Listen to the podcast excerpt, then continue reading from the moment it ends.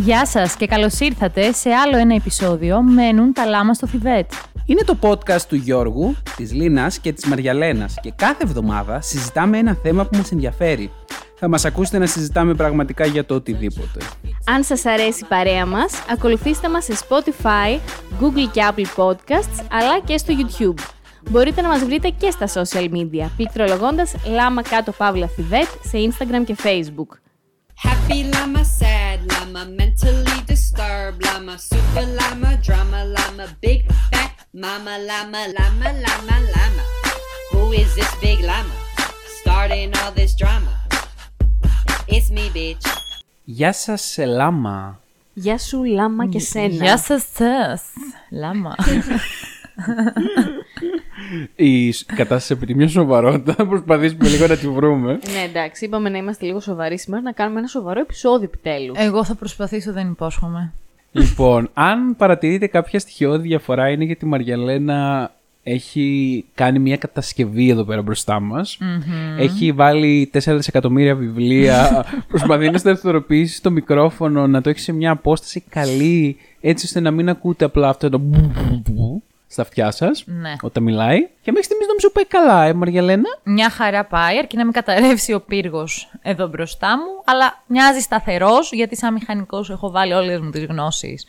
Και έχω τοποθετήσει με ακρίβεια τα λεπτά βιβλία κάτω από τα χοντρά. Όχι, τυχαία τα έβαλα. Θεωρώ ότι θα έχουμε καλύτερο αποτέλεσμα. Παρ' όλα αυτά, εγώ συνεχίζω να αγαπώ το καινούργιο μου μικρόφωνο. Εννοείται να το αγαπάς, είναι καταπληκτικό κατά τα άλλα. Ναι, είναι. Ήταν ένα τύχημα, όπως θα μιλήσουμε γενικότερα σήμερα για ατυχήματα που εξελίχθηκαν μάλλον σε δυστυχήματα εν τέλει. Εντάξει, αφορμή είναι προφανέστατα το περιστατικό που έγινε με το μικρό, το εξερευνητικό υποβρύχιο, το Titan, το οποίο προσπάθησε για λόγους αναψυχής να επισκεφτεί το ναυάγιο του Τιτανικού. Το είχε ξανακάνει, δεν ήταν πρώτη φορά. Νομίζω ήταν η τέταρτη. Ναι, το είχε κάνει άλλες 3 φορές επιτυχημένα. Και παιδιά είναι πάρα πολύ εντωμεταξύ ανατριχιαστικό, ας το πω τέλος πάντων έτσι. Το γεγονός το ότι έκανα ένα γκουγκλάρισμα στο YouTube να δω εικόνες του Τιτανικού, του ναυαγίου. Με αφορμή γενικότερα έτσι ήθελα να δω εικόνες του Τιτανικού live. Mm-hmm. Και το πρώτο πράγμα που μου έβγαλε σαν αποτέλεσμα, προφανέστατα, ήταν το διαφημιστικό αυτής της εταιρείας για αυτά τα ταξίδια. Ήταν η Ocean Gate η εταιρεία που τέλος πάντων είχε το συγκεκριμένο υποβρυχιάκι, το οποίο για όσους εν πάση περιπτώσει δεν έχετε κάτσει να ασχοληθείτε λίγο με το ζήτημα για το χύψη λόγο, είχε μέσα ένα πλήρωμα 5 ανθρώπων, μεταξύ των οποίων και τον CEO της Ocean Gate. Ήταν πάρα πολύ αισιόδοξος, υπερβολικά αισιόδοξος. Και πάρα πολύ σίγουρος βασικά. Ναι, ότι αν μη τι άλλο, ναι, δεν μπορείς να του πιστώσεις ότι είχε κακές προθέσεις και ήξερε. Ακριβώς. Ναι, δεν ήξερε. Ήταν όχι, απλά ηλίθιος. Συγγνώμη και όλα στη μνήμη του, αλλά τι να κάνουμε. Ας μην μιλάμε έτσι, εντάξει. Ναι, οκ. Okay. Ό,τι είναι τώρα. Ναι, πήρε βέβαια άλλους 4 ανθρώπους μαζί του. Ας πούμε αφελείς. Πάση περιπτώσει, υπεραισιόδοξος, ας πούμε. Και μάλιστα εγώ άκουσα ότι αυτό το παιδάκι, ο 19χρονος, δεν ήθελε καθόλου να πάει. Και γενικά ο αρχικός σχεδιασμός ήταν να πάει η μητέρα του. Δηλαδή ήταν να πάει το ζευγάρι, οι γονείς. Ναι. Και τελικά παραχώρησε τη θέση της στο παιδί της. Νομίζω ότι αυτή η γυναίκα θα έχει κάποια ψυχολογικά για κάποια πολλά χρόνια. Παραχώρησε τη θέση. Γιατί το έκανε αυτό όμως, δεν το ζήτησε. Δεν διάβασα λεπτομέρειες, είναι η αλήθεια, γιατί δεν είχα και εγώ τη διάθεση τώρα να το ριαλιτεύσω το ζήτημα. Αλλά διάβασα κάποια άρθρα τα οποία λέγανε ότι ο αρχικός σχεδιασμός ήταν να πάνε σαν ζευγάρι οι γονείς και τελικά πήγε ο γιος της. Πάντως, επειδή ήταν η ημέρα του πατέρα, εγώ μπορεί να το υπέθεσα και μόνη μου, παιδιά, αυτό δεν είναι θέμα. Ότι νόμιζα ότι ήταν κάτι που θα κάνανε πατέρας και γιος για αυτή την ημέρα. Ναι, δεν διάβασα κάτι σχετικό. Πάντως, καλώς κακώς αυτοί οι άνθρωποι πληρώσανε πολλά λεφτά για να πάνε εκεί πέρα. Πληρώσαν $250,000. Έκαστος. Ναι, μάλλον. Και λέω μάλλον γιατί μετά διάβαζα κάποιες ιστορίες οι οποίες λέγανε πως κάποιοι που ήταν επίσης μέσα στον αρχικό σχεδιασμό να πάνε. Δηλαδή, ήταν στον αρχικό σχεδιασμό να πάνε και άλλοι. Όχι μόνο αυτοί 5. Τελευταία στιγμή παναχώρησαν για διάφορους λόγους. Κάποιοι παναχώρησαν γιατί είχαν δουλειές, τους προέκυψαν δουλειές. Ευτυχώς οι άνθρωποι, δεν ξέρω, να πάνε να ανάψουν μια λαμπάδα όπου μπορεί να πιστεύουν. Ναι. Κάποιοι παναχώρησαν γιατί άκουσαν φήμες ότι δεν είναι αρκετά ασφαλές. Δηλαδή ένας έλεγε ότι... Ναι, ένας έλεγε ότι γενικά άκουσα φήμες ότι δεν είναι τόσο ασφαλές και αποφάσισα να μην πάω και του κάνανε αντιπροτάσεις για χαμηλότερες τιμές για να πάει. Mm. Το τρομερό είναι ότι αυτοί που πήγαν βρήκαν πάρα πολύ άσχημο θάνατο. Εντάξει, όχι τόσο άσχημο όσο θα μπορούσανε. Ισχύει. Ήταν ακαριέως. Ήταν ενάστη όμως. Αυτό θέλω να πω κυρίως. Το λέω γιατί εκείνες τις ημέρες που χάθηκε τέλος πάντων το υποβρύχιο, που το ψάχνανε, εγώ όποιον και να συναντούσα μου έλεγε: έχεις μάθει για το υποβρύχιο. Έχεις μάθει, εσύ έχεις μάθει για το υποβρύχιο. Πού βρίσκεται, ότι έχει χαθεί και αυτά για το υποβρύχιο που χάθηκε. Είδατε κάπου το υποβρύχιο. Κοίταξε, σου λέει Λάμα είναι αυτά, όλο και κάτι θα ξέρουν. Και τέλος πάντων, σκεφτόμουν. Αρχικά δηλαδή, αυτό που νομίζαμε είναι ότι αυτοί κάπου έχουν χαθεί, κάπου έχουν μείνει, έχουν κολλήσει μέσα στο νερό. Ομολογώ ότι εγώ δεν το πίστεψα ποτέ αυτό. Και τελειώνει το οξυγόνο τους αργά-αργά. Ναι, και περιμένουνε. Mm. Και είχαμε και τους άλλους, οι οποίοι κάτι ακούγαν, κάτι χτυπήματα και κάτι τέτοια. Και λέω: OK, προσπαθούν να ειδοποιήσουν αυτοί από εκεί μέσα. Κάτι τέτοιο. Παιδιά, αυτό ήταν ένα θέατρο του παραλόγου που συνέβαινε τηλεοπτικά και το καταλαβαίνουμε γιατί ξέρουμε πολύ καλά πώς λειτουργεί η αμερικανική τηλεόραση. Ο James Cameron, ο οποίος έχει πάει 33 επιτυχημένες φορές στο Τιτανικό. Και είναι ο Κάμερον κάπου και είναι σε φάση. Όχι, θα σου πω τι είναι ο Κάμερον. Γιατί ο Κάμερον βγήκε και σε εκπομπή στην τηλεόραση και μίλησε. Ο Κάμερον βγήκε λοιπόν και σε εκπομπή στην τηλεόραση και μίλησε σχετικά για αυτό το ζήτημα. Καταρχάς είπε ότι αυτό που συνέβαινε με τη δίθεν έρευνα διάσωσης ήταν απλά ένα αστείο φιάσκο. Και ότι ήταν ξεκάθαρο τι συμβαίνει. Εγώ λέει εξ αρχής τους είπα όταν μαθεύτηκε το γεγονός ότι απλά ψάξτε στο ύψος που χάθηκε η επικοινωνία, εκεί θα το βρείτε. Ναι. Κάθετα προς το βυθό εννοώντας. Mm-hmm. Όλα αυτά με τα χτυπήματα και τις αντίστροφες μετρήσεις με τα οξυγόνα ήταν ένα αστείο παράλογο πράγμα και δεν είχε κανένα νόημα. Λέει, εγώ εξ αρχής είπα ότι έχει συμβεί κάτι πολύ άσχημο και φάνηκε από το γεγονός ότι κατέρευσαν όλα τα συστήματα του υποβρυχίου στιγμιαία και ότι αυτό δεν είναι φυσιολογικό, δεν συμβαίνει. Αν καταραίουν όλα στιγμιαία αυτόματα, είναι ξεκάθαρο ότι το πλατό υποβρύχιο καταστράφηκε. Και επίσης μια πολύ ωραία περίπτωση, έτσι λίγο τραγελαφική θα την πω, είναι ένα στιγμιότυπο από μια εκπομπή αμερικάνικη, στην οποία έχουν βγάλει κάποιον κύριο ο οποίος είναι γνώστης, πολύ, πολύ καλός γνώστης από καταδύσεις, από υποβρύχια κτλ. Και τον ρωτάει με περίληπο ύφος η δημοσιογράφος ότι πιστεύετε ότι υπάρχει ακόμα ελπίδα, ότι θα μπορέσουν να τους εντοπίζουν τα σωστικά μέσα, και αυτός λέει απλά ένα όχι. Ouch. Και αυτή η δημοσιογράφος, παιδιά, είναι πάρα πολύ αστείο, ψάξτε αυτό το βίντεο αν μπορείτε με κάποιον τρόπο, είχε ένα πάρα πολύ αμήχανο ύφος γιατί ήταν είναι πάρα πολύ σκληρό αυτό που μόλις μας είπατε. Ναι, καλή μου, αλλά δυστυχώς αυτή είναι η κατάσταση. Τέλος πάντων. Εν πάση περιπτώσει, long story short, αυτοί είχαν ένα κατασκευασμένο υποβρύχιο, το οποίο δεν άντεξε στην πίεση του ωκεανού μετά και από τα 3 προηγούμενα ταξίδια στο 4ο. Λέγαν πως είχε χρησιμοποιήσει πολύ κακά υλικά. Λέγανε πως είχε λεπτομέρειες κατασκευαστικές οι οποίες δεν ενδείκνυνται για τέτοια πράγματα. Εδώ εγώ θα βάλω να στηρίξω και θα πω: δεν θα έπρεπε αυτά τα πράγματα να ελέγχονταν πολύ αυστηρά. Αυτό ήθελα εγώ να ρωτήσω. Πραγματικά, παιδιά. Δηλαδή, σκέψω ότι μερικές φορές, ας πούμε, το λέμε για την Ελλάδα αυτό, αλλά εκεί πέρα δεν βρέθηκε κάποιος φορέας να ελέγξει αυτό το όχημα που θα έκανε αυτό το επικίνδυνο. Προφανώς, για να έχει βγει ότι είχε πολύ κακά υλικά, είχε γίνει έλεγχος και προειδοποίησης και ο ιδιοκτήτης με δική του ευθύνη επέλεξε να συνεχίσει να το βυθίζει. Υπέγραψαν. Εννοείται όλοι αυτοί που συμμετείχαν και χαρτί στο οποίο λέγανε ότι αναλαμβάνουν το ρίσκο. Ναι, που αυτό όμως συνήθως το υπογράφεις και είναι κάτι τυπικό σε γενικές γραμμές. Ναι, αλλά δικαστικά τώρα η Ocean Gate είναι καλυμμένη. Δηλαδή δεν διεκδικήσουν, όπως καταλαβαίνετε, καμία αποζημίωση.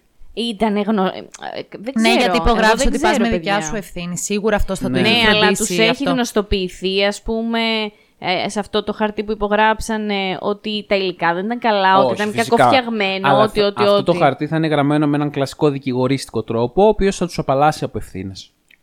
Εν πάση περιπτώσει, δεν είναι αυτό το θέμα τώρα. Ναι. Το θέμα είναι ότι πεθάνανε αυτοί οι άνθρωποι στιγμιαία. Συνέβη μια πολύ απότομη απώλεια πίεσης ουσιαστικά του εσωτερικού της καμπίνας, με αποτέλεσμα το υποβρύχιο πρακτικά να τσαλακωθεί σαν ένα τενεκεδόκουτο μέσα στον ωκεανό. Καταλαβαίνετε τι θα συνέβη σε αυτά τα σώματα, τα οποία τα εντοπίσανε, έχω να σας πω, όσο περίεργο και αν ακούγεται. Τι εντοπίσανε? Ανέσυραν, και αυτή τη στιγμή είναι στον Καναδά τα συντρίμμια του υποβρυχίου. Και είπαν ότι βρήκαν ανθρώπινα υπολείμματα μέσα σε αυτά. Τώρα σε ποια μορφή θα είναι τα υπολείμματα δεν ξέρω και δεν θα ήθελα να το σκεφτώ. Και με αφορμή αυτό το πάρα πολύ δυσάρεστο εννοείται συμβάν, έκανα μία έρευνα και είπα να τη συζητήσουμε εδώ πέρα με τα άλλα δύο συνλάμα για παρόμοια γεγονότα που έχουν συμβεί στο παρελθόν, παιδιά. Όχι δικαιοσύνη με υποβρύχια. Για παρακινδυνευμένα. Ατυχήματα τα οποία θα μπορούσαν να έχουν αποφευχθεί υπό... με καλύτερο έλεγχο και τα οποία κόστησαν τη ζωή σε ανθρώπους. Κάποιες αποστολές οριακά αυτοκτονικές. Έχω κάνει ένα μάζεμα 5 πραγμάτων για τα οποία θα ήθελα να σας πω και έτσι να τα ψιλοσυζητήσουμε χαλαρά. Τέλεια. Ναι, πολύ ωραία. Πολύ ευχάριστο. Πολύ ωραίο θέμα. Μιλήστε μας γι' αυτό. Εντάξει, έχει ένα μυστήριο. Λοιπόν, θα ξεκινήσω με υποβρύχιο, λέω ρε παιδιά. Αφού ήμασταν που ήμασταν σε αυτή τη φάση, τώρα μην το αλλάξουμε, ας μείνουμε στα υποβρύχια. Λοιπόν, θα σας πάω τον Απρίλιο του 1963, παιδιά. Μάλιστα. Μέσα στην βαθιά κατάσταση του ψυχρού πολέμου, έχουμε το αμερικανικό υποβρύχιο USS Thresher. Είναι ένα πυρηνικό υποβρύχιο, το οποίο βούλιαξε, δυστυχώς, 10 Απριλίου του 1963, βούλιαξε, βυθίστηκε. Τα υποβρύχια είναι έτσι ως βουλιαγμένα. Ναι, βούλιαξε ενώ πέθανε, ρε, καταρρίφθηκε, δεν ξέρω πώς το πω. Δεν υπάρχει πια ανάμεσά μας. Λοιπόν. Μας άφησε. Ο σκοπός λοιπόν του συγκεκριμένου υποβρυχίου σε εκείνη τη φάση ήταν να κάνει μία δοκιμή στην οποία ήθελαν να ελέγξουν ουσιαστικά τις αντοχές του. Ναι, στο να βυθίζεται σε πολύ βαθιά νερά. Όπως καταλαβαίνετε, αυτό δεν πήγε καλά. Μάλλον. Ουσιαστικά πάνω κατά τη διάρκεια του τεστ χάσανε ρεύμα. Σταμάτησαν να τροφοδοτούνται με ενέργεια. Προφανώς κάτι δεν λειτουργήσε καλά στο κομμάτι της πυρηνικής μηχανής. Κάτι δεν πήγε καλά. Με αποτέλεσμα να χάσουν την ικανότητά τους να ελέγχουν το βάθος τους και να αρχίσει σιγά σιγά αυτό από μόνο του αυθόρμητα να βυθίζεται. Να χάνει ύψος, πώς να το πω τώρα, ναι, στο νερό βέβαια ύψος. Ναι, να πηγαίνει πιο βαθιά τέλος πάντων. Ωραία, πούστη. Ναι. Ο λόγος για τον οποίο έγινε αυτό είναι γιατί υπήρξε διαρροή σε έναν σωλήνα. Υπήρχε πρόβλημα άρα. Υπήρξε. Ναι, προφανώς υπήρξε πρόβλημα, αλλά ναι, υπήρχε ένας σωλήνας ο οποίος έσταζε νερά από ό,τι καταλαβαίνω από αυτά που διαβάζω και αυτό οδήγησε σε πρόβλημα και σταδιακά ουσιαστικά στο να χαλάσει η μηχανή του, να υπερφορτωθεί η μηχανή του. Είχε προσωπικό μέσα. Είχε 129 ανθρώπους. Καλά, αυτοί κάνανε τέτοιο τεστ με 129 ανθρώπους. Παιδιά, πραγματικά και εμένα αυτό με σοκάρει. Δεν μπορούσαν να βάλουν ένα τηλεκατευθυνόμενο να πάει. Προφανώς θέλανε να ελέγξουν αν αυτό έχει μπορεί να λειτουργήσει, αλλά το ότι κάνανε ολόκληρο τεστ με 129 ανθρώπους και επίσης δεν είχαν προβλέψει κάποια πράγματα του τύπου να χαλάσει μηχανή ή κάτι. Δεν ξέρω, γενικά είναι πολύ περίεργη όλη η κατάσταση. Με συγχωρείς τώρα, 129 άνθρωποι. Πόσο μεγάλο ήταν αυτό το. Όπως καταλαβαίνεις, ήταν πολύ μεγάλο. Ήταν ένα πυρηνικό υποβρύχιο το οποίο ταξίδευε σε βάθη. Παιδιά, και μόνο που λέει τεστ, δεν πας. Δηλαδή, καταλαβαίνεις ότι είναι 50-50 η κατάσταση. Μπορεί να γίνει μαλακή άνετα. Ναι, και γιατί 129 και όχι 130, γιατί μου σπάνε τα νεύρα όλοι. Ίσως ήταν 120 και 9 ήταν για σπάσιμο. Για σπάσιμο. Λοιπόν, εντωμεταξύ το υποβρύχιο, όπως καταλαβαίνετε, επειδή εντάξει είχαν προβλέψει φυσικά κάποιες συνθήκες ασφαλείας, είχε τρόπους διαφυγής σε περίπτωση κινδύνου. Εντάξει. Είχε δηλαδή καταρχάς ένα σύστημα το οποίο θα μπορούσε να προκαλέσει την αυτόματη ανύψωσή του σε περίπτωση που συμβεί κάτι. Το οποίο παρεπτόντως το είχε και το τωρινό το υποβρύχιο, το Titan. Δεν πήγε καλά. Ναι. Όπως επίσης είχαν και θαλάμους αυτόματης διαφυγής. Μπράβο, ωραία. Δεν λειτουργήσε τίποτα από αυτά. Τίποτα. Χαλασμένα όλα. Χαλάσαν όλα, ναι. Λόγω της απώλειας ενέργειας. Ναι, αφού δεν είχαν ρεύμα. Ναι, φανταστείτε πόσο καλοσχεδιασμένο ήταν η διαφυγή. Λες και η απώλεια ενέργειας είναι κάτι που δεν μπορεί να συμβεί. Καμιά γεννήτρια, κάτι. Δεν ξέρω πώς λειτουργούν αυτά τα πράγματα. Αλλά... Δεν ξέρω, παιδιά. Αλλά το πρόβλημα είναι ότι ουσιαστικά αυτό έχασε βάθος. Μπήκε σε πιο βάθος. Δεν θέλω να το σκέφτομαι. Σε σημείο που έπαθε ακριβώς αυτό το οποίο έπαθε και το τωρινό το υποβρύχιο. Έπαθε ενδόρυξη. Πλημμύρισε, βυθίστηκε, πέθαναν όλοι φυσικά. Κάτσε. Η τωρινή περίπτωση είναι αυτή που η πίεση εξωτερική ήταν τόσο μεγάλη, ναι, που ουσιαστικά. Χάσανε πίεση και αυτοί το ίδιο πάθαν ουσιαστικά. Γιατί επειδή έχασε ενέργεια, από κάπου είχε και έπαθε και μια διαρροή και έπαθε αυτό το πράγμα ακριβώς. Άρα ουσιαστικά καταστράφηκε πλήρως αυτό το υποβρύχιο. Δεν, ναι, είναι... δεν. Σε κομμάτια. Ναι, οκ.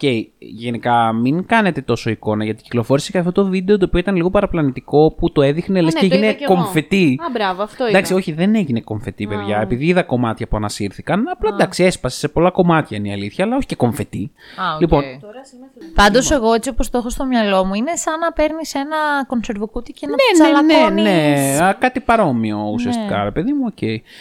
Εντάξει, αυτό το ατύχημα, όπως καταλαβαίνετε, βοήθησε στο να βελτιωθούν πολύ τα δεδομένα στα υποβρύχια. Άλλαξαν πολύ τα πρωτόκολλα, βελτιώθηκε η κατασκευή των κοιτίων των υποβρυχίων, βάλανε πιο προηγμένα συστήματα εκτάκτου ανάγκης, οργάνωσαν περισσότερο τις διασώσεις. Επίσης, δημιουργήθηκε ένα ειδικό πρόγραμμα στην Αμερική, το οποίο διαχειρίζεται την ασφάλεια στα υποβρύχια, ώστε να γίνονται συνέχεια βελτιώσεις τέτοια ζητήματα και να αποφευχθούν άλλα σημαντικά ατυχήματα τέτοιου τύπου στο μέλλον. Και η αλήθεια είναι ότι από ό,τι διάβασα, άλλη μία τέτοια περίπτωση διάβασα έτσι λίγο με υποβρύχιο αμερικανική, η οποία δεν πήγε καθόλου καλά. Βέβαια, το πιο σύγχρονο που ξέρουμε, πολύ απ' έξω όμως τον αναφέρω, είναι αυτό που είχε γίνει το 2000 με το ρώσικο. Δεν ξέρω αν το έχετε στο μυαλό σας, το Κούρσκ. Δεν το θυμάμαι. Αυτό είναι αρκετά σύγχρονο, εγώ το θυμάμαι. Το Κούρσκ ουσιαστικά.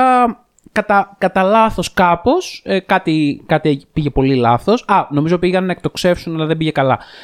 Έσκασε μια τορπίλη εσωτερικά, ενώ ήταν να τη στείλουν εξωτερικά, νομίζω, γιατί κάνανε και αυτοί δοκιμές. Συμπαρέσυρε και έσκασε και όλες τις άλλες τορπίλες. Και όπως καταλαβαίνετε, αυτό πήγε πάρα πολύ άσχημα, γιατί πήρε νερά και βυθίστηκε. Τρομακτικό. Γενικά, παιδιά, τα υποβρύχια. Είναι πολύ τρομακτικά. Με τρομάζουν, ρε παιδί μου, πώς να το πω. Παιδιά, τα υποβρύχια με τρομάζουν περισσότερο από τα διαστημόπλια. Νομίζω τους περισσότερους, Γιώργο, γιατί έχουμε αυτό το φόβο με τη θάλασσα. Που εδώ σε καράβια, ας πούμε, σκέφτεσαι τον εαυτό σου σε κροζερόπλοιο και την προοπτική του να βυθιστεί και να είσαι στο νερό. Μαζί με το πλοίο. Όλο. Τύπου Τιτανικός. Και μετά λες, να είμαι και κάτω από το νερό. Ναι, αυτό είναι το τρομακτικό. Και να αρχίσει να βυθίζεται στο πουθενά, σε μέρη που ο άνθρωπος δεν έχει πάει ποτέ. Δηλαδή. Παιδιά, νομίζω ότι μόνο το 10%, το 20% της θάλασσας είναι καλά εξερευνημένο. Ναι, μιλάμε για μια κυριολεκτική άβυσσο. Ποιος ξέρει τι ζει εκεί κάτω. Και ο Κάμερον να εξερευνήσει τα υπόλοιπα. Ο Κάμερον πήγε στο πιο βαθύ σημείο της γης, δεν έχει πάει σχεδόν κανένας. Τι πήγε 33 φορές στον Τιτανικό να εξερευνήσει τον υπόλοιπο ωκεανό. Εντάξει, ο Τιτανικός είναι και σε ένα βάθος λίγο πιο normal. Τώρα. Ο Κάμερον τι βυθίστηκε στο πιο βαθύ σημείο. Ναι. Πριν 4-5 χρόνια. Όλα τα έχει κάνει. Το πιο βαθύ σημείο της θάλασσας, ever. Στον κόλπο στο χάσμα των Μαριανών. Άρα καθ' ύψος έχουμε φτάσει στο μεγαλύτερο βάθος. Ναι. Απλά δεν έχουμε εξερευνήσει όλο τον όγκο, το οποίο είναι λογικό, θα πω. Γιατί, okay. Και το χαμηλότερο σημείο στους ωκεανούς είναι 10.000 μέτρα, Μαριαλένα. Είναι μεγαλύτερο από το Everest. Είναι τρομακτικό. Φίλε, είναι τρομακτικό. Και τι πλάσματα ζουν εκεί κάτω. Εγώ έχω δει κάτι φωτογραφίες από National Geographic. Δεν ζουν πάρα πολλά, είναι η αλήθεια. Κάτι τυφλά ψάρια, τερατό. Πολλά βακτήρια βρήκε όμως ο Κάμερον. Πήρε και δείγματα. Ναι, πήρανε δείγματα από το. Δεν ξέρω αν το πήρε τώρα ο Κάμερον, αλλά έχουν πάρει δείγμα. Νομίζω ρομποτικό όμως είχε πάρει τα δείγματα. Από τον πυθμένα εκεί πέρα στο βαθύτερο σημείο. Και βρήκαν, παιδιά, πάρα πολλά βακτήρια. Ναι. Η ζωή επιβιώνει και εκεί μια χαρά. Ναι, καλά. Σίγουρα. Μάλιστα, οκ, πολύ ωραίο. Πάμε στην επόμενη ιστορία. Για πάμε. Ναι, για πάμε. Λοιπόν, θα σας πάω σε άλλο ένα πολύ τραγικό γεγονός, το οποίο συμβαίνει το 1986. Θα μείνουμε λίγο ακόμα στον 20ο αιώνα, μετά θα σας πάω λίγο πιο πίσω χρονικά. Mm-hmm. Μιλάω για το τρομακτικό δυστύχημα του αμερικανικού λεωφορείου Challenger το 1986. Εντάξει, είναι αυτό, είναι γνωστό. Λοιπόν, αυτό ουσιαστικά είχε κάνει ήδη 9 αποστολές, παιδιά, το Challenger. Ήταν ένα διαστημικό λεωφορείο. Τα διαστημικά λεωφορεία ήταν μια ομάδα αποστολών της NASA, τα οποία τρέξανε μέχρι τις αρχές του 21ου αιώνα ουσιαστικά. Μετά το κλείσαν το μαγαζάκι, γιατί δεν πήγαινε πολύ καλά. Ήτανε για λόγους ψυχαγωγίας, έτσι. Όχι. Κάνανε δουλειές. Πηγαίναν, συντηρούσαν δορυφόρους. Ναι, αλλά δεν μπορούσαν μέσα να μπουν και πλούσιοι. Όχι. Εντάξει. Στο Challenger ήταν η πρώτη φορά που μπήκε ένας πολίτης και συγκεκριμένα μπήκε μια δασκάλα. Ναι, ακριβώς. Λοιπόν, ήταν ένα πλήρωμα το οποίο είχε 7 αστροναύτες και είχε και αυτή τη μία τη δασκάλα. Τώρα δεν θα σας αναφέρω και τους 7 αστροναύτες, θα σας πω απλά ότι αυτή ήταν η Κρίστα Μακάλιφ. Λοιπόν, είναι τρομακτικό το τι συνέβη με το Challenger βασικά. Είχε προγραμματιστεί να απογειωθεί μια συγκεκριμένη μέρα, στην οποία οι καιρικές συνθήκες στο Κανάβεραλ δεν ήταν πάρα πολύ ιδανικές. Δηλαδή, το Κανάβεραλ ήταν το μέρος που... Είναι το κλασικό το ακροτήρι από το οποίο γίνονται οι εκτοξεύσεις στην Αμερική, το Κανάβεραλ. Ναι. Λοιπόν, και τι έγινε λοιπόν ουσιαστικά. Είχε πάρα πολύ κρύο και υπήρχαν προβληματισμοί ότι ίσως δεν πρέπει να γίνει η εκτόξευση, γιατί δεν είχε προγραμματιστεί με τέτοιες καιρικές συνθήκες. Παρ' όλα αυτά, δόθηκε η εντολή να προχωρήσει κανονικά. Τι συνέβη τώρα? Μέσα στο διαστημικό λεωφορείο υπήρχε ένα σημείο στο οποίο, θα σας το πω πάρα πολύ απλά, γιατί και εγώ δεν είμαι μηχανικός και δεν θέλω να πω μαλακίες, υπήρχε ένα O-ring. Τα O-ring είναι, φανταστείτε πώς είναι αυτό το πράγμα που βάζουμε στη βρύση για να μην τρέχει βρύση, μέσα στη βρύση. Ναι, okay. Ναι, σαν ένας δακτύλιος στρογγυλός, ο οποίος κάνει μονώσεις. Okay. Κάνει μόνωση. Mm-hmm. Τώρα εντάξει, φαντάζομαι ότι είναι κάτι πολύ πιο περίπλοκο αυτό που έχουμε στη βρύση για να μην τρέχει νερό. Ένα κι εγώ. Αλλά σε κάθε περίπτωση ήταν κάτι παρόμοιο με αυτό. Mm-hmm. Λοιπόν, λόγω του μη αναμενόμενου καιρού, αυτό το O-ring χαλάρωσε. Ah. Και επειδή χαλάρωσε, ήταν ένα σημείο στο οποίο ουσιαστικά ελεγχότανε η παροχή των αερίων που πηγαίνανε προς τη μηχανή, προς τα καύσιμα. Και κάπως λοιπόν πέρασε ουσιαστικά καύσιμο φωτιά μέσα στην δεξαμενή με τα καύσιμα σε σημείο που δεν έπρεπε, με αποτέλεσμα μόλις 1,5 λεπτό μετά την απογείωση να εκραγεί όλος στον αέρα. Ναι, η χαρακτηριστική εικόνα. Πέρασε, είπες καύσιμο φωτιά. Πέρασε φωτιά, ναι. Φωτιά μέσα στα καύσιμα. Και έγινε έκρηξη. Με αποτέλεσμα να γίνει έκρηξη και να διαλυθεί σε κομμάτια στον αέρα. Ναι, και ουσιαστικά να μοιραστεί σε μια τεράστια ακτίνα τα συντρίμμια. Εννοείται πως σκοτώθηκαν όλοι φυσικά και οι 8 επιβαίνοντες. Mm. Και αυτοί πάντως δεν πρέπει να κατάλαβαν τίποτα. Ακαριέως θα ήταν. Ναι. Αυτό οδήγησε σε αρκετές αλλαγές στο διαστημικό πρόγραμμα της Αμερικής και αυτοί κάνανε έρευνες. Δεν πήγε βέβαια πολύ καλά, γιατί μετά το 2004 έγινε κι άλλο ατύχημα με διαστημικό λεωφορείο. Mm. Και εκεί πια το κόψαν τελείως. Είπανε, άστο, δεν το έχουμε γενικά αυτό το ζήτημα με τα διαστημικά λεωφορεία. Ένιωσα πως ήταν μια πολύ μεγάλη ήττα για το αμερικανικό διαστημικό πρόγραμμα, όλο αυτό το φιάσκο με τα διαστημικά λεωφορεία που δεν προχώρησε. Δηλαδή, νομίζω ότι σίγουρα οι άνθρωποι εκείνη την εποχή φαντάζονταν ότι αυτό θα οδηγήσει σταδιακά σε, όπως είπες και εσύ, σε τουριστικά ταξίδια. Έρχονται, ναι, θα γίνει λίγο φάση. Παίρνω το διαστημικό λεωφορείο και πάω μια βόλτα στη Σελήνη, ρε παιδί μου. Mm-hmm. Το πληρώνω βέβαια $300,000 τουλάχιστον. Άμα έκαναν 250 τα υποβρύχια τώρα για να πάει στο Τιτανικό. Και σκέφτομαι ότι μέχρι τώρα οι δοκιμές που γίνονται για λόγους αναψυχής, που κυρίως τις κάνει ο Μάσκ, πάνε χάλια, παιδιά. Δηλαδή, δεν ξέρω ποιοι θα πάνε να ταξιδέψουν, αλλά αυτοί που θα πάνε ελπίζω να κάνουν λίγο καλύτερο έλεγχο από ό,τι κάναν αυτοί που μπήκαν στο Titan. Mm. Άνθρωποι οι οποίοι θα έχουν τα χρήματα και θα τους φανεί thrilling όλο αυτό το... Άνθρωποι μονάχοι. Ναι, ρε παιδιά, εγώ θα το έκανα, ενώ θα έκανα ένα επικίνδυνο ταξίδι αν είχα τα λεφτά. Αλλά τουλάχιστον να είμαι κάπως πολύ σίγουρη. Θα έβαζα τους υπαλλήλους μου... Τους υπηρέτες. να σιγουρευτούν ότι είναι κάτι ασφαλές. Ισχύει, μωρέ. Απλά εγώ πιστεύω ότι μέχρι ένα σημείο μπορούν να σου αποκρύψουν πράγματα και να σου πούν ότι όλα πάνε καλά και έχει πάει ήδη 3 φορές. Δηλαδή, ας πούμε, σκέφτομαι και για το υποβρύχιο ότι τους είπαν ότι έχει πάει ήδη 3 φορές, όλα ήταν άψογα. Εγώ άκουγα και αυτόν που έδινε συνεντεύξεις και έλεγε με πολύ αυτοπεποίθηση, όπως είπε και ο Γιώργος, ότι όλα λειτουργούν τέλεια και το ένα και το άλλο. Οπότε και εσύ, φαντάζομαι, το πιστεύεις. Θα πέφτα θύμα, λες. Λες, ξέρω εγώ, ναι, ότι αφού έχει πάει 3 φορές. Αλεξή, ναι, το έκανα το πότε δεν θα είναι χιλιοελεγμένα αυτά τα πράγματα. Ναι. Με τα τρένα δεν λέγαμε ότι είναι χιλιοελεγμένα. Γενικά, όταν κάνεις κάτι τόσο επικίνδυνο, κακά τα ψέματα, έχεις τον κίνδυνο να συμβεί κάτι. Δηλαδή, στατιστικά να το πάρεις. Ναι, να τώρα ας πούμε στο Challenger κάτι πολύ μικρό από όσο καταλαβαίνω πήγε στραβά και έγινε όλο αυτό το πράγμα. Και πώς θα μπορούσαν κιόλας τώρα αυτό να το ελέγξουν, δηλαδή από όλους τους μηχανισμούς που έχει. Αυτό τους την έκανε το λαστιχάκι, ας πούμε. Ναι, άντε τώρα πού να το βρουν αυτό κιόλας. Ναι. Και όμως θα πω ότι εκφράστηκαν προβληματισμοί πριν την απογείωση, οι οποίοι δεν έγιναν, δεν εισακούστηκαν. Άρα, τι προβληματισμοί ήταν αυτοί οι άραγες? Ότι δεν είχαν γίνει σωστά οι έλεγχοι. Ότι δεν ήταν σωστές οι καιρικές συνθήκες και δεν ήταν οι προβλεπόμενες, με αποτέλεσμα να μπορούν να υπάρχουν απρόβλεπτοι παράγοντες σαν αυτόν. Άρα πάντα κάπου υπάρχει ένα warning και άνθρωποι που το παραβλέπουν και επιλέγουν να το προχωρήσουν. Είναι η θεματολογία μας λίγο αυτή. Δηλαδή, όντως αναζήτησα πράγματα τα οποία έχουν λίγο αυτό το θέμα. Mm-hmm. Για πάμε παρακάτω. Πάμε παρακάτω λοιπόν σε μια ιστορία την οποία εγώ την ήξερα και η Λίνα την ήξερε. Μαριανά, δεν ξέρω αν εσύ έχεις τύχει να δεις τη σειρά του HBO του Terror. Terror, όχι θα πω. Είναι βασισμένο στο βιβλίο του Dan Simmons, που σίγουρα ο Dan Simmons το έχει γράψει καλύτερα από ότι ήταν η σειρά. Η σειρά ήταν μια πολύ καλή παραγωγή, αλλά δυστυχώς ήταν λίγο αργή και κουραστική. Okay. Αλλά ήταν μια πάρα πολύ καλή παραγωγή, να το τονίσουμε. Ναι, ναι, όχι, σε αυτό συμφωνώ.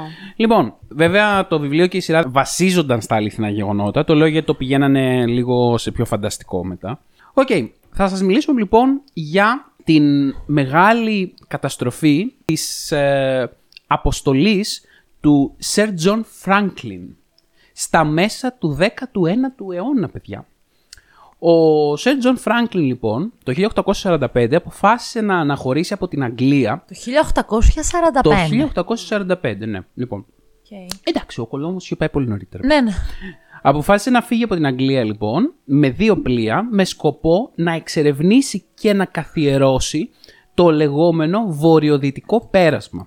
Αχα. Το βορειοδυτικό πέρασμα ήταν μια διαδρομή θαλάσσια, η οποία θα περνούσε μέσα από την Αρκτική και θα ένωνε τον Ατλαντικό με τον Ειρηνικό. Δηλαδή θα μπορούσαν οι Άγγλοι να ταξιδεύουν κατευθείαν μέσω της Αρκτικής από τον Ατλαντικό στον Ειρηνικό, χωρίς να χρειάζεται να κάνουν τον περίπλου της γης. Μπερδεύτηκα. Από πάνω. Από πάνω, βρε. Μέσα από την Αρκτική, από τον Βόρειο Πόλο. Oh. Αντί να κάνεις δηλαδή τον κύκλο όλο της γης, να πηγαίνεις μέσα από την Αρκτική και να βγαίνεις κατευθείαν.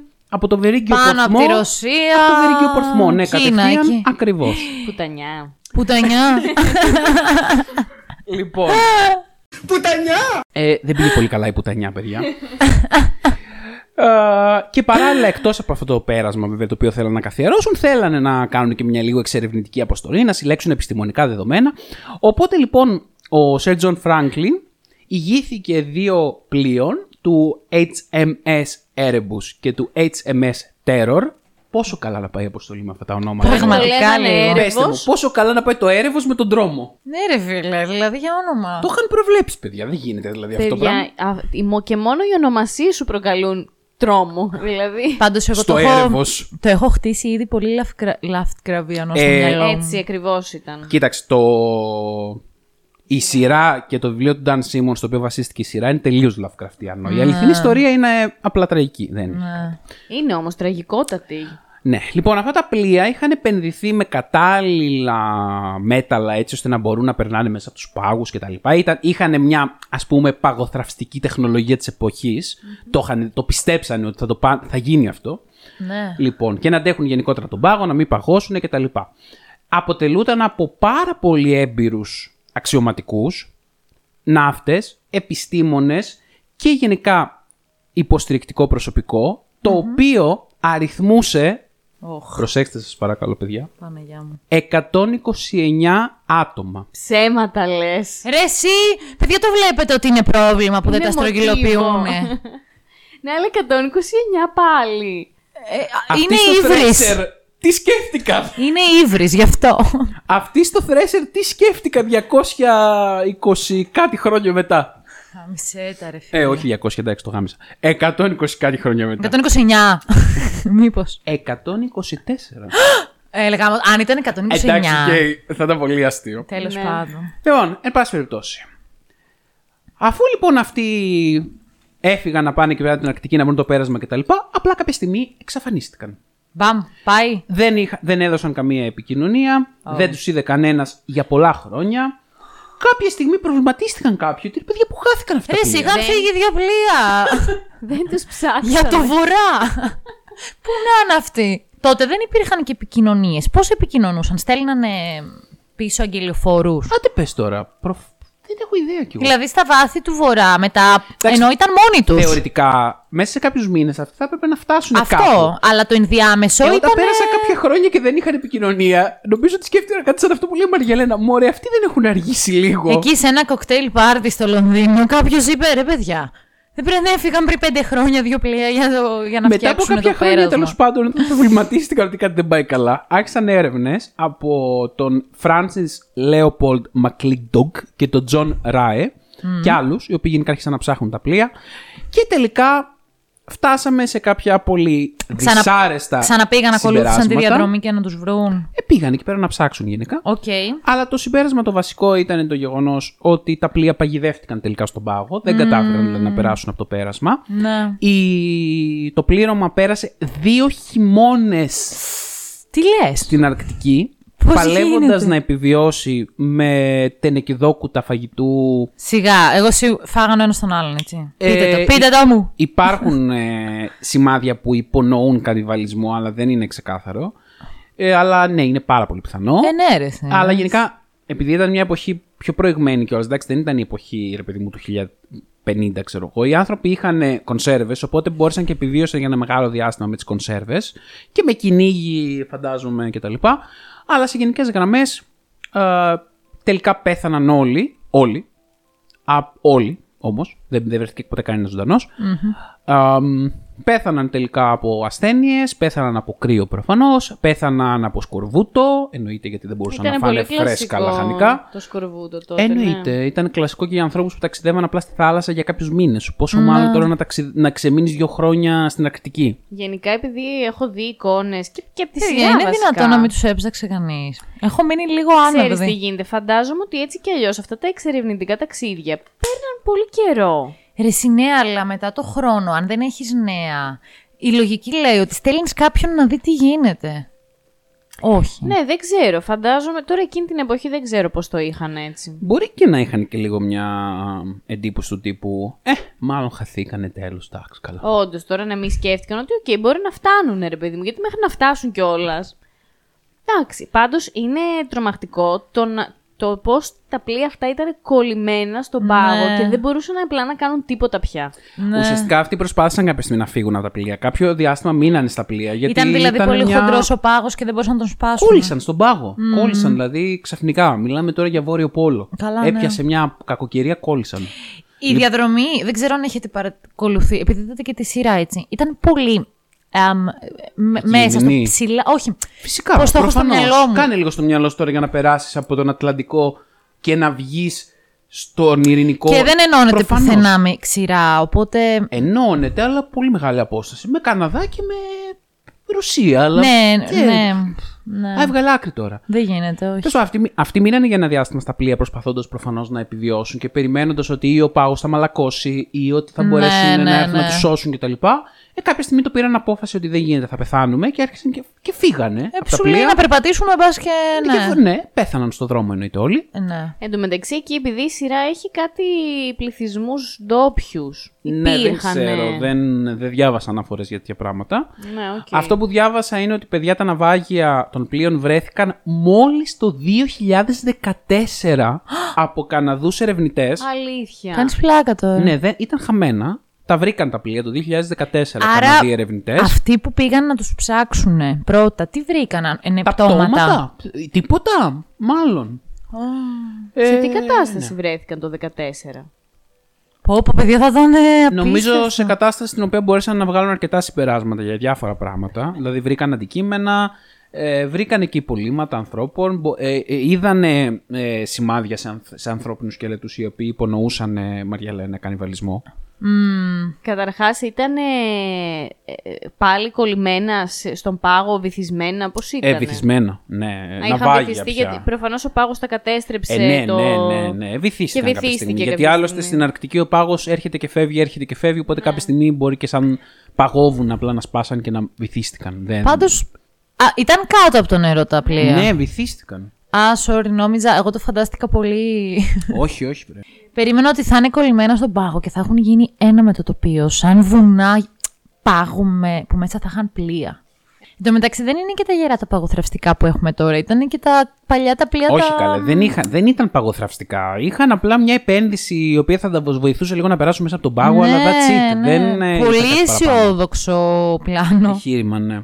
Θα πω ότι για μένα ίσως είναι το πιο τρομακτικό σενάριο σε σχέση με τα προηγούμενα τουλάχιστον, που τουλάχιστον είχαν ακαρίο θάνατο. Καταλαβαίνω, πως το λες, ναι, ισχύει. Δύο χρόνια οι άνθρωποι αυτοί...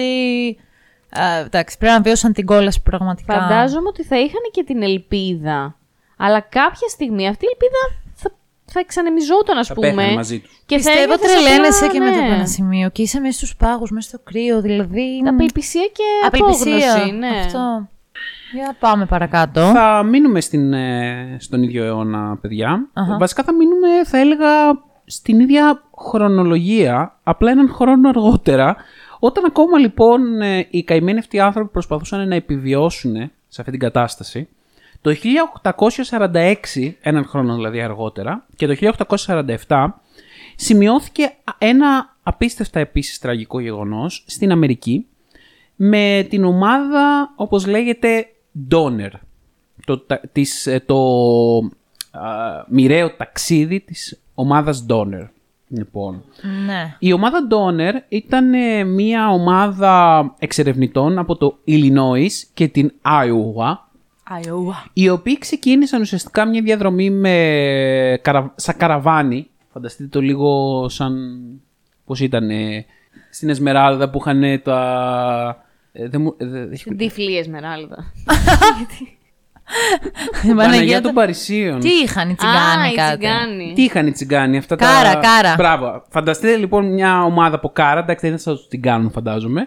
Λοιπόν, ξεκίνησαν μια τέτοια λοιπόν αποστολή. Α, τα καουμπόι και τα καραβάνια που πηγαίνανε μαζί χιλιόμετρα. Μπράβο, Far West λοιπόν. Ξεκίνησαν λοιπόν από το Illinois και την Iowa να πάνε στην Καλιφόρνια για να βρουν μια καλύτερη ζωή.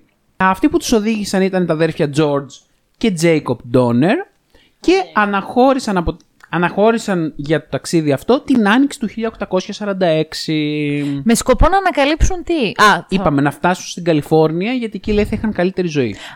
Άρα αυτοί δεν είχαν σκοπό να ανακαλύψουν κάτι. Ήταν προσωπική η λόγη, απλά μετανάστευση. Ναι, ήταν μια ομαδική μετανάστευση, ας πούμε. Okay. Λοιπόν, ποιο ήτανε το λάθος που κάνανε? Λοιπόν, προσπάθησαν να κόψουν δρόμο. Όχι. Και εγώ όταν προσπαθώ να κόψω δρόμο πάντα χάνομαι. Ποτέ μη κόβεται δράμα. Λοιπόν, θέλαν λοιπόν να τους συμβούλεψαν κάποιοι, πάρα πολύ έξυπνοι αυτοί κάποιοι, να πάνε μέσα από κάτι δρόμους στα βουνά της Σιέρα Νεβάδα. Ήδη ακούγεται λάθος όλο αυτό. Αυτό το ταξίδι ωστόσο αποδείχθηκε ότι ήταν τελικά πολύ μεγαλύτερο, πολύ πιο δύσκολο, καθυστέρησε πολύ περισσότερο και προκάλεσε θανάτους. Αυτοί λοιπόν το 1846, τον Οκτώβριο του 1846, ξέμειναν κάπου στη Σιέρα Νεβάδα, δεν μπορούσαν να προχωρήσουν, έπεσαν πάνω σε τεράστια χιονοθύελλα, δεν μπορούσαν να περάσουν τα βουνά, παγιδεύτηκαν και ξέμειναν σε μια διαδρομή, η οποία μέχρι και τώρα έχει μείνει με το όνομα Donner Pass. Τώρα εγώ είχα ζει ερώτηση. Η Σιέρα Νεβάδα είναι βουνά? Τι είναι? Η Σιέρα Νεβάδα είναι οροσειρά. Η Νεβάδα σαν Νεβάδα είναι οροσειρά. Άρα ήταν ψηλά στα βουνά, τύπου Ουρουκχάι. Εγώ τους φαντάζομαι, όχι Ουρουκχάι, εγώ τους φαντάζομαι λίγο πώς ήταν η συντροφιά που πήγε να περάσει το Καράντρας. Okay. Και ξέμειναν εκεί πέρα και ο Σάρμαν προσπαθούσε να τους σκοτώσει. Λοιπόν, αυτοί λοιπόν ξέμειναν εκεί πέρα, αντιμετώπισαν το χειμώνα, δεν είχαν να φάνε, δεν είχαν να προστατευτούν. Έφαγαν τις απειροελάχιστες προμήθειες που είχαν. Όταν αυτές τελειώσανε, άρχισαν να τρώνε τα ζωντανά τους και τελικά άρχισαν να τρώνε ο ένας τον άλλον. Τέλεια. Φοβερό. Προσπάθησαν αρκετοί να τους σώσουν. Το πρώτο, λέει, η πιο γνωστή ομάδα που προσπάθησε να τους σώσει ήταν η ομάδα που οδήγησε ο William Eddie, ο οποίος πέρασε επιτυχημένα τα βουνά και όντως πήγε βοήθημα στους επιζώντες. Ναι. Και γενικά έγιναν διάφορες αποστολές οι οποίες κατάφεραν να διασώσουν όσους επιβίωσαν. Επιβίωσαν από τους 87 που ξεκίνησαν εξ αρχής, επιβίωσαν οι 39. Οι οποίοι ήταν όλοι κανίβαλοι. Προφανώς ναι, αλλιώς δεν κατάφεραν να επιβιώσουν. Αναρωτιέμαι αν πέρασαν κάποια δίκη, δεν ξέρω, αν κατηγορήθηκαν γι' αυτό. Το 1846 θα υποθέσω πως όχι, από μόνος μου. Όχι, ναι, οκ. Γενικά αυτοί δεν μπορούσαν να πάρουν απλά την απόφαση να γυρίσουν πίσω. Ναι, ρε, δηλαδή και καλά να περάσουν. Μετά παγιδεύτηκαν, δεν ξέραν και πώς να γυρίσουν. Εντάξει. Τώρα πάνω στην οροσειρά, μέσα στα χιόνια. Δεν θα ήταν τόσο απλό, μάλλον. Ναι. Καταρχάς ήταν και επικίνδυνο να μετακινηθείς, ρε εσύ. Γιατί όταν έχει τόσο κακές καιρικές συνθήκες, είναι τόσο μείον η θερμοκρασία, το να ξοδεύεις ενέργεια, είναι πιο επικίνδυνο από το να κάτσεις απλά στα αυγά σου. Ελπίζεις ότι απλά θα περάσει, θα καλυτερέψει η κατάσταση και θα μπορέσεις να φύγεις. Αλλά δεν πήγε καλά όλο αυτό. Ναι. Λοιπόν, και πάμε και στην τελευταία ιστορία που θα σας αφηγηθώ σήμερα, Λάμα. Mm-hmm. Και για τελευταία ιστορία θα σας πάω στο Everest. Ναι, που άλλο θα μας πας. Θα σας πάω λοιπόν το 1996 στο Everest, που είναι η μεγαλύτερη ορειβατική καταστροφή που έχει συμβεί ποτέ στο Everest. Ήταν μια πολλαπλή, ας το πούμε έτσι, ορειβατική αποστολή. Και συνέβη την Άνοιξη του 1996, η οποία είναι μια πολύ κλασική. Η Άνοιξη είναι μια πολύ κλασική περίοδος αναρχητική για το Everest, που πάνε πάρα πολύ για να φτάσουν στην κορυφή του.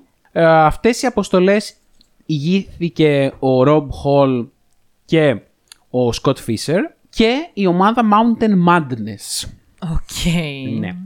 Το 10 Μαΐου λοιπόν του 1996, καθώς ξεκίνησαν οι ορειβάτες να ανεβαίνουν, ο καιρός χάλασε πάρα πολύ απότομα. Δημιουργήθηκαν απίστευτες χιονοθύελες, πολύ ψηλή άνεμη, πάρα πολύ κρύο, καμία ορατότητα.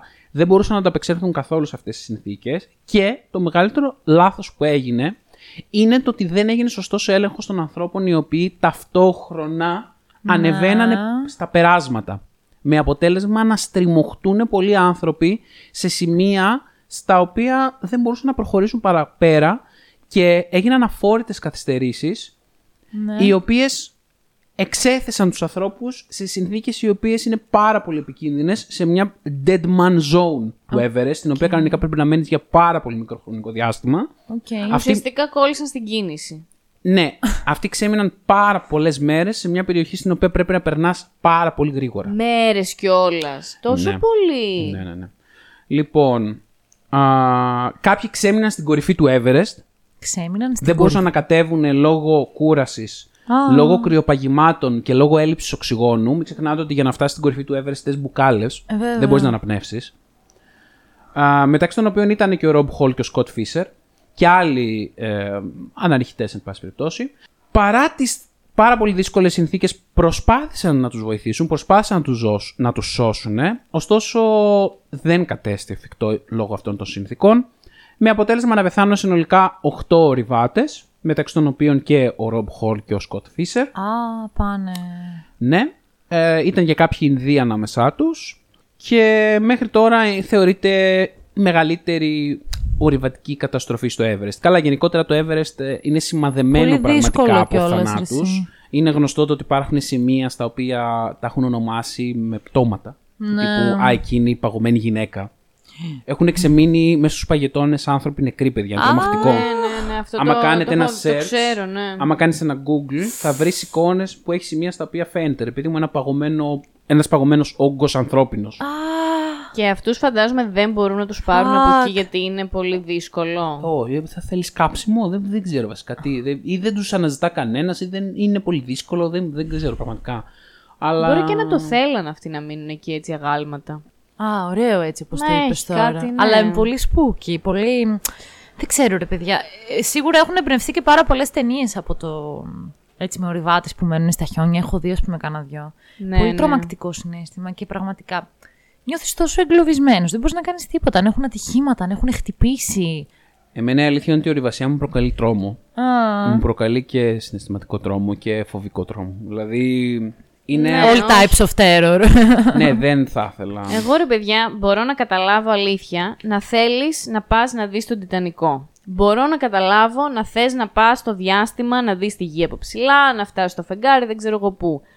Μπορώ να καταλάβω το ότι επιστήμονες και εξερευνητές έχουν ασχοληθεί με διάφορα επικίνδυνα σημεία της γης. Αλήθεια, δεν μπορώ να βρω κάτι το ενδιαφέρον και... λόγους για τους οποίους να θέσεις τόσο πολύ έντονα τη ζωή σου σε κίνδυνο με το να ανέβεις στο Everest. Αλήθεια το Everest δεν το καταλαβαίνω. Εγώ θα ήθελα να πάω, αλλά θα ήθελα να πάω επειδή είμαι ένα... Τελεφερίκ. αεροπλάνο. Α, να περάσεις από πάνω εσύ, ξεστά έτσι λίγο, να το δεις. Ναι, όχι, να μ' αφήσουν κιόλας για μισή ώρα. Να φας κάτι, να πιεις και ένα καφέ. Να δω ρε παιδί μου τη θέα από τα 8.848, αλλά μέχρι εκεί. Ποια θέα βρε νομίζεις ότι θα έχεις? Ο Μίχλη θα βλέπεις γύρω-γύρω, δεν γενικά, θα από συνεντεύξεις ορειβατών που έχω ακούσει, νομίζω ότι απλά μετά από είναι ένα σημείο. Είναι life-changing experience. Είναι life, αυτό είναι. Συνολικά το βίωμα και επειδή αυτοί εθίζονται. Γιατί όλα αυτά, αυτό, τα adrenaline, όλα, οι καταδύσεις, όποιος ασχολείται με τέτοια σπορ, ας το πω σπορ, συνδέεται άμεσα με την adrenaline και δεν σου φτάνει ποτέ. Ναι, αλλά μήπως δηλαδή πρέπει να πας έναν ψυχολόγο, να δεις τι σου λείπει από τη ζωή σου, ρε παιδί μου, και θες να ανέβεις το Everest. Ναι, ναι, η αλήθεια είναι. Δηλαδή, εγώ μπορώ να σκεφτώ πολλούς παρόμοιους, Λίνα. Τους δίτες. Μπορώ να σκεφτώ τους ποδηλάτες που ξαφνικά αποφασίζουν να κάνουν όλη τη γη γύρω-γύρω. Μπορώ να φανταστώ. Απλά, οκ, εκεί σου είναι flat earth, αλλά και εκεί για τον οργανισμό είναι τρομερή καταπώνηση. Ναι, ρε παιδί μου, αλλά εγώ μπορώ να καταλάβω ότι. Δεν ξέρω τώρα, είναι πραγματικά. Είναι πολύ ωραίο το συναίσθημα της αναρρίχησης. Είναι πολύ ωραίο να νιώθεις ότι κατακτάς την κορυφή, ότι κατακτάς στόχους σου. Είναι πολύ καταρχάς, ωραίο σιγά, συναίσθημα. Σιγά το στόχο, ενώ στην πραγματικότητα οποιοσδήποτε γυμνασμένος άνθρωπος μπορεί να το κάνει. Δηλαδή δεν κάνεις κάτι τόσο, δεν ξέρω. Όχι ότι δεν είναι πάρα πολύ δύσκολο, αλλά δεν είσαι τόσο μοναδικός επειδή πας να το κάνεις. Αν... Όχι, αλλά δεν νομίζω ότι είναι θέμα μοναδικότητας. Νομίζω ότι απλώς, πώς να το πω ρε παιδί μου, η όλη διαδικασία είναι που εν τέλει σου προσφέρει μια πολύ μεγάλη έξεψη και ικανοποίηση. Σίγουρη είμαι γι' αυτό, σίγουρη. Όλο αυτό. Αλλά δεν ξέρω ρε παιδιά, δεν μου φαίνεται και ενδιαφέρον δηλαδή. Εγώ σκέφτομαι ότι κυρίως σε ορειβασία είναι απλά κουραστικό πάρα πολύ, okay, και ειδικά όταν έχει πάρα πολύ κρύο, όταν είναι πολύ πιθανό να πεθάνεις εκεί. Απλά για μένα τροϊχή σαν εμπειρία, δεν θα το σκεφτόμουν καν, ας πούμε. Ναι. Κοίτα, εγώ από το λίγο, από το αστείο βίωμα που έχω, θα πω και παράδειγμα από τη Σαμοθράκη. Ναι. Η οποία εξίσου είναι πολύ τρομακτική, φαντάζομαι, στο Everest. Που μπορώ όμως. Δεν είναι τόσο τρομακτική η Σαμοθράκη. Κοίταξε, είναι επικίνδυνα. Έτσι. Δηλαδή, αν σκεφτείς που έχεις ανέβει και που έχεις καρφαλώσει χωρίς να είσαι δεμένος και πώς μπορεί να πέσεις. Δεν είναι και ότι πιο safe. Δεν νομίζω ότι κάναμε πολύ επικίνδυνα πράγματα. Πέρα από τον κίνδυνο, θέλω να πω ότι. Έβλεπα όμως τι μπορείς να κάνεις, γιατί έβλεπα σημεία τα οποία μας λέγανε, ρε παιδί μου, ότι εκεί είναι για πιο hardcore καταστάσεις. Και σκεφτόμουν ότι γιατί να το κάνω. Ναι, θα ζήσω και χωρίς αυτήν την εμπειρία. Δεν σου είπανε να πας εσύ από εκεί. Όχι, υπήρχε και η εύκολη διαδρομή. Αυτοί που το κάνανε, σκεφτόμουν ότι είναι λίγο junkies. Ναι, απλά θέλω να πω ότι και για μένα που δεν θα το έκανα γιατί θα φοβόμουν και τα skills μου. Και γενικά είμαι άνθρωπος που θα σκεφτεί τις συνέπειες. Παρ' όλα αυτά, ένιωθα τόσο όμορφα και διασκεδαστικά όταν σκαρφάλωνα, ακόμα και στην εύκολη. Δηλαδή, το ότι άγγιζα τη γη, ότι πιανόμουν από τα βράχια, ότι ανέβαινα, όλο αυτό μου πρόσφερε πολύ ωραίο συναίσθημα. Και πάντα είναι και ένας λόγος που αναζητώ τη Σαμοθράκη, απλά και μόνο για να ανέβω στα βράχια. Οπότε, εάν εγώ το νιώθω αυτό, που δεν είμαι καν καμιά τρελή ορειβάτισσα, ούτε καν, φαντάζομαι ότι οι άνθρωποι που τους αρέσει και το καραγουστάρουν. Είναι θυσμένοι σε αυτή την αίσθηση. Το να ανεβαίνουν και να σκαρφαλώνουν. Καλά, και να... το πιστεύω ότι είναι θυσμένοι. Το πιστεύω ότι τους αρέσει πάρα πολύ. Ότι κάτι τους προσφέρει αυτούς. Κυρίως, λέω, εγώ πραγματικά δεν μπορώ να το καταλάβω. Ναι, νιώθεις πολύ μακριά από αυτό. Ειδικά το ότι... Ναι, δηλαδή ως το Τιτανικό. Εγώ να σας πω την αλήθεια, πραγματικά μα είχα πολλά λεφτά ρε παιδί μου και μου λέγανε αυτό που σας είπα και πριν, ότι είναι κάτι ασφαλές. Εγώ θα το έκανα. Θα με ενδιέφερε να πάω σε ένα τέτοιο μέρος, να δω το ναυάγιο, να μπω στα βάθη της θάλασσας. Ναι, αυτό μου φαίνεται εγωιτευτικό. Δεν θα κουραστώ κιόλας, βέβαια. Θα μπω και θα κάθομαι και θα βλέπω από ένα παραθυράκι. Ναι, ναι, αυτό. Θα έχω δώσει τα καλά μου τα λεφτά και τέλος. Ναι, εγώ έτσι που είναι η κατάσταση θα δεχόμουν να πάω μόνο άμα ήταν ο Κάμερον. Ναι, με τον Κάμερον εγώ θα πήγαινα. Και για καφέ θα πήγαινα καλή με τον Κάμερον. Δεν θα χρειαζόταν να πάμε μέχρι τον Τιτανικό. Θα έλεγα ότι για να μπει και ο Κάμερον σημαίνει ότι ξέρει ότι είναι OK, δεν αγχώνομαι, όλα καλά. Τέλος πάντων. Okay, καλά να είναι όλοι οι άνθρωποι εκεί που είναι σε αυτά που έχουν κάνει στη ζωή τους. Δεν το συζητώ. Εντάξει, δεν. Χρειάζονται εκεί οι εξαιρετικοί. Δεν πάει μπροστά και η ανθρωπότητα, δεν υπάρχουν και αυτοί οι άνθρωποι. Οκ, ναι, σίγουρα. Βρήκα να σας πω πάρα πολλές ιστορίες. Άπειρες που εννοείται ότι δεν χωράνε στο χρόνο μας να τις πούμε σήμερα. Κάποια στιγμή θέλω οπωσδήποτε, το έχω πει και σε μεταξύ μας συζητήσεις, να συζητήσουμε για εξερευνήσεις στην Ανταρκτική. Έχει πάρα πολλές ιστορίες με εξερευνήσεις στην Ανταρκτική. Ναι.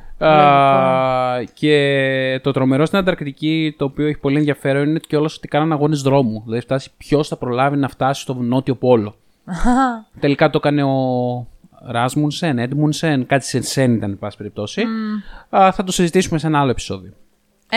Τέλεια, ναι, να ξανακάνουμε κι άλλο τέτοιο επεισόδιο κάποια στιγμή. Ωραία, ωραία είναι αυτά, έτσι. Αυτά, παιδιά. Ελπίζουμε να περνάτε τέλεια. Θέτετε τη ζωή σας σε όσο λιγότερο κίνδυνο μπορείτε. Ό,τι θέλετε, κάντε τέλος πάντων. Ναι, άντε, άμα θέλετε, παιδί μου, πηγαίνετε τώρα. Η μανούλα σας δεν τη σκέφτεστε. Στη Χαλκιδική πάντως είναι αρκετά ασφαλές. Δεν θα το έλεγα. Δεν είχαμε πάει εμείς εκεί που ήταν και καλά, είχε μια μεγάλη τρύπα ο βυθός και να δεν δούμε. Πήγαμε, βέβαια. Και τελικά δεν είδαμε τίποτα. Δεν είχε τίποτα. Ναι. Τίποτα. Δεν βαριέσαι. Από τα τρία λάμια που μένουν στο Θιβέτ. Γεμάτα εμπειρίες ζωής. Σας χαιρετούμε. Γεια σας. Φιλάκια.